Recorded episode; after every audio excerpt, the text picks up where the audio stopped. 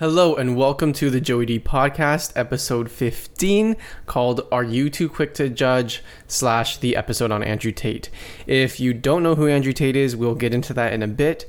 But first, I want to explain um, where I've been, what's been going on with the podcast, because the last episode I put out after being gone for a while, I said I was back, and then I disappeared for eight months. So, first, I want to explain what exactly happened and why I've been taking a break shortly after the last episode I put out back in January about um, the vaccinations and the vaccines, I was already a little bit nervous putting that episode out. Um, but right after that, in Canada, specifically in Ontario, there was a truckers' convoy going on. And initially, I expressed some support for it. I didn't know all the facts. I thought there's a food shortage. I am pro food. So, whatever gets food in the grocery shelves, I am all for because at the time, I would go to the grocery store. There wouldn't be any chicken. So for me, this this was concerning. Um, I was actually working on putting on a podcast, sharing my thoughts on the uh, truckers convoy, and thankfully I didn't because the story and that whole thing seemed to develop very quickly. The information seemed to change all the time, um, and so I kind of decided to not put out that episode and step away from the podcast. Um, I did go in Toronto to where they were passing by one of the highway overpasses. Um, a friend recommended me to go check it out. I was curious, so I went. I wore a mask when I went, and I posted on social media that I was there. And I was making fun of it, to be honest, because no one really knew what was a truck for the convoy and what was just regular traffic. So I posted on my story that I'm at the truckers convoy, but no one knows. But it looks like we're just watching rush hour traffic. Um, so I was really kind of poking holes at it, making fun of it a little bit. Um, but because I was there, people would comment or send me a message in my DM on Instagram saying like you're a racist, you're siding with white supremacists and all this sort of stuff. And I was really just there to see what was going on. I was really neutral about it for the most part. I think there was pros and cons, and um, that's all I'm gonna say about it. But it's because of that whole polarization that we seem to be to have as a society where if there's one or two things we dislike about someone you know we cut them off we cut them off we put them in a box or whatever it is and so right now we're going to talk about how we've all become extreme in our opinions of others and how we use one or two characteristics to divide them the most common example of this is really in politics mainly american politics but it's one of those things where if you say anything positive about the right, you're labeled all sorts of things. And if you say anything positive about the left, you're also labeled all sorts of things. And it's because we love to categorize things and people to make sense of the world. We do it with music all the time. Every song, every artist, every CD, we label and put it into a box called music genre. So we look at a song and call it a hip hop song, a rock song, pop song, country, whatever it is. And then when musicians try to break out of the box that we put them in, we get upset or we say that their music isn't as good as their old stuff. The most recent example of this that I can think of is um, Drake's new album, which is all house music. You know, Drake has been hip hop and R and B and a bit of pop um, for years, and that's how the world sees him. But once he put out something different than that, it divided fans, and it's because he stepped out of the box that the world has put him in. We as people like to live in our box life where everything fits a category or box that we place them in. But when that thing or person doesn't fit that box anymore, we don't know what to do with them, and usually we end up dismissing that thing or person. And it's already a problem enough when we do that with things, but the good thing about things is that they're inanimate, they don't really change, there's only new versions of things that come out, and we may not like those versions, um, but it's not going to make or break us or really have any damaging effect to our lives. Um, the real problem is is when we start doing this with people. We place people in different categories in different groups based on politics, their views, their job, and even especially actually social status.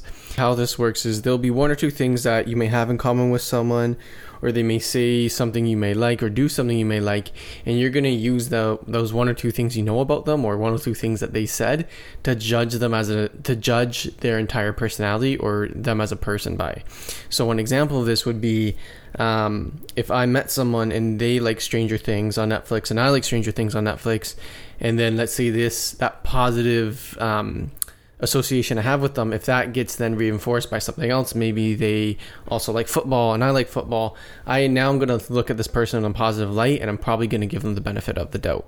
So when this is done in a positive light, it's called the halo effect. And another example of this would be, you know, if you see someone giving money to a homeless person, you may assume that that must be a good person and will see them in a positive light and probably overlook other flaws that they may have when this is done in a negative way, it's called the horn effect. And this is when you take one or two things um, someone said or did to make a negative bias or judgment around them. And it's often used to dismiss people. And sadly, I've noticed that the horn effect has been more common in our society than the halo effect. And this is largely due to the divide we have um, as society. You know, politically speaking, if you're left, you're the good guy. If you're right, you're the bad guy. But for even those who aren't into politics, we do this all the times with individuals and celebrities. And outside of politics, because I feel like I keep saying politics in this podcast, but so outside of that, there's one person in particular who um, has become a very polarizing uh, figure in today's society. His name is Andrew Tate. If you don't know who he is, he's become viral for the past like three months on TikTok, on Instagram and he's known for saying misogynistic and very obnoxious things. At least seemingly, that's how um, he comes off as. And from time to time, he does say super obnoxious things, likely to get viral reactions on social media. Um, once I remember him saying that every morning he asks his girl to get him two cups of coffee, and he drinks one and he dumps the other. And when his girlfriend asked why he only drinks one and he always asks for two, he said it doesn't matter. If I ask you to do something, I expect you to do it. Now, on the surface, that sounds super sexist and super misogynistic. If you're listening to this and that upsets you, I am on your side. That sounds very upsetting too. Um, but, and this is going to be shocking, and I need you to stay with me for this one. I actually don't think he's as sexist or misogynistic as he may present himself or as people um, believe he is or think he is. You know, I can't defend the random clips that comes out um, that's only part of a conversation he has that goes viral that sounds super misogynistic, like the one about um, the two cups of coffee. When I heard that, I was upset too, and I was bothered. And then he goes into this long explanation, and it.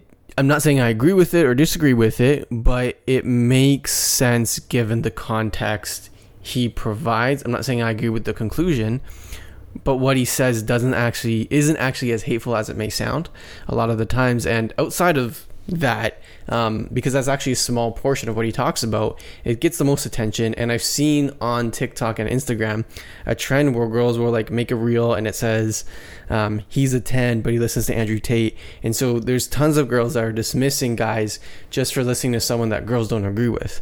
But the reality is, when you listen to what he says at length, he rarely actually addresses or directs his content towards women. He's mainly talking to men. And what he's saying to men is that men need to pretty much man up do better at providing. They need to be strong to protect their loved ones. They need to be strong to protect their their girlfriend or wife or partner, and they need to do all this. And that's what being a man is: taking care of their woman, treating her properly, and making sure she's safe. I don't think there's anything sexist or misogynistic about that. The way that that may come out for him may look differently than what that may look like for me or other people. But I don't think there's anything misogynistic about that. And I think if more people listen to him as a whole, they would actually find a lot that they agree with. And I don't think it's a black marker or a black mark or a huge red flag if a guy listens to Andrew Tate as a whole. If he just listens to viral clips, you know, sure, maybe that's a red flag. But I just don't think listening to someone that you disagree with is a red flag. And what's funny about this and why I want to go so much into Andrew Tate outside of him being so polarizing is um, I recently followed him on Instagram because someone else posted on how um, he's donating all this money to these women's funds, and I thought that was cool. So I said, oh, maybe on the low he's doing a lot of charitable work. I'm very curious to know what that is, and so I started to follow him. And then I had actually had a female friend who posted one of those reels saying, "Oh, he's a 10 but listens to Andrew Tate." And then she went and blocked everyone that listens to or follows Andrew Tate. And I thought that was hilarious because I initially followed him because he was posting something that was very um, pro women. So I just thought that was interesting. But this goes into the whole even if someone is labeled bad or whatever label or connotation you want to put on someone, it doesn't actually mean that they can't say or do good things. If you don't like Tate, you don't like Tate, you don't have to. But it doesn't mean he's not capable of doing good things. And too often we dismiss people based on the one or two things we heard them say or we heard that they may have said. And when we do this, we often aren't getting the full story or context, and we, we become very quick to judge. And that pattern or quick judgments uh, and quick stereotypes and classifications can actually be very harmful. It can show up at work, with family, and affects friendships too. Um, and I think this happened with many people, whether it was the vaccine or the mask or anything around the pandemic. It divided a lot of people and um, you know, I'm happy that through my podcast, actually, I've engaged with people who um, through listening to what I had to say, they repaired and you know reconciled with some friends and family based on differences they had around the pandemic.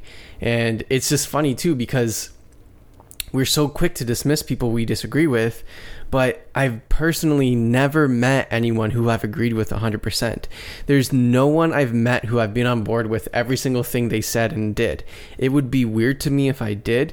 Um, life would be very boring if everyone agreed with everything you said and did. And if I was surrounded by people who agreed with me 100% and I agreed with them 100%, I'd begin to question the authenticity of our interactions as well as our own individuality. So the challenge here is to open our thinking a bit and open our perspective to not be so quick to judge others based on, you know, one or two of their views, their opinions, or what you've heard them say or what you've heard about them. Does one thing someone says that disagrees with you really discredit everything else they have to say? I think if that's your perspective, it will lead you to a very limiting and closed off life. And here on the Joey D podcast, we want to live our best and fullest life. So the challenge is to think about different ways that you may have been dismissive, and next time try hearing out those who disagree with you. You might learn something, and they also might learn something from you from that exchange. Thanks so much for listening to my podcast. Hopefully, you took something from it or enjoyed it at the very least. Um, as always, be sure to follow me on Instagram at the real Joey D. And if you have any thoughts on my podcast or anything you want me to talk about in future episodes, please feel free to reach out to me. Thanks so much, and have a great week.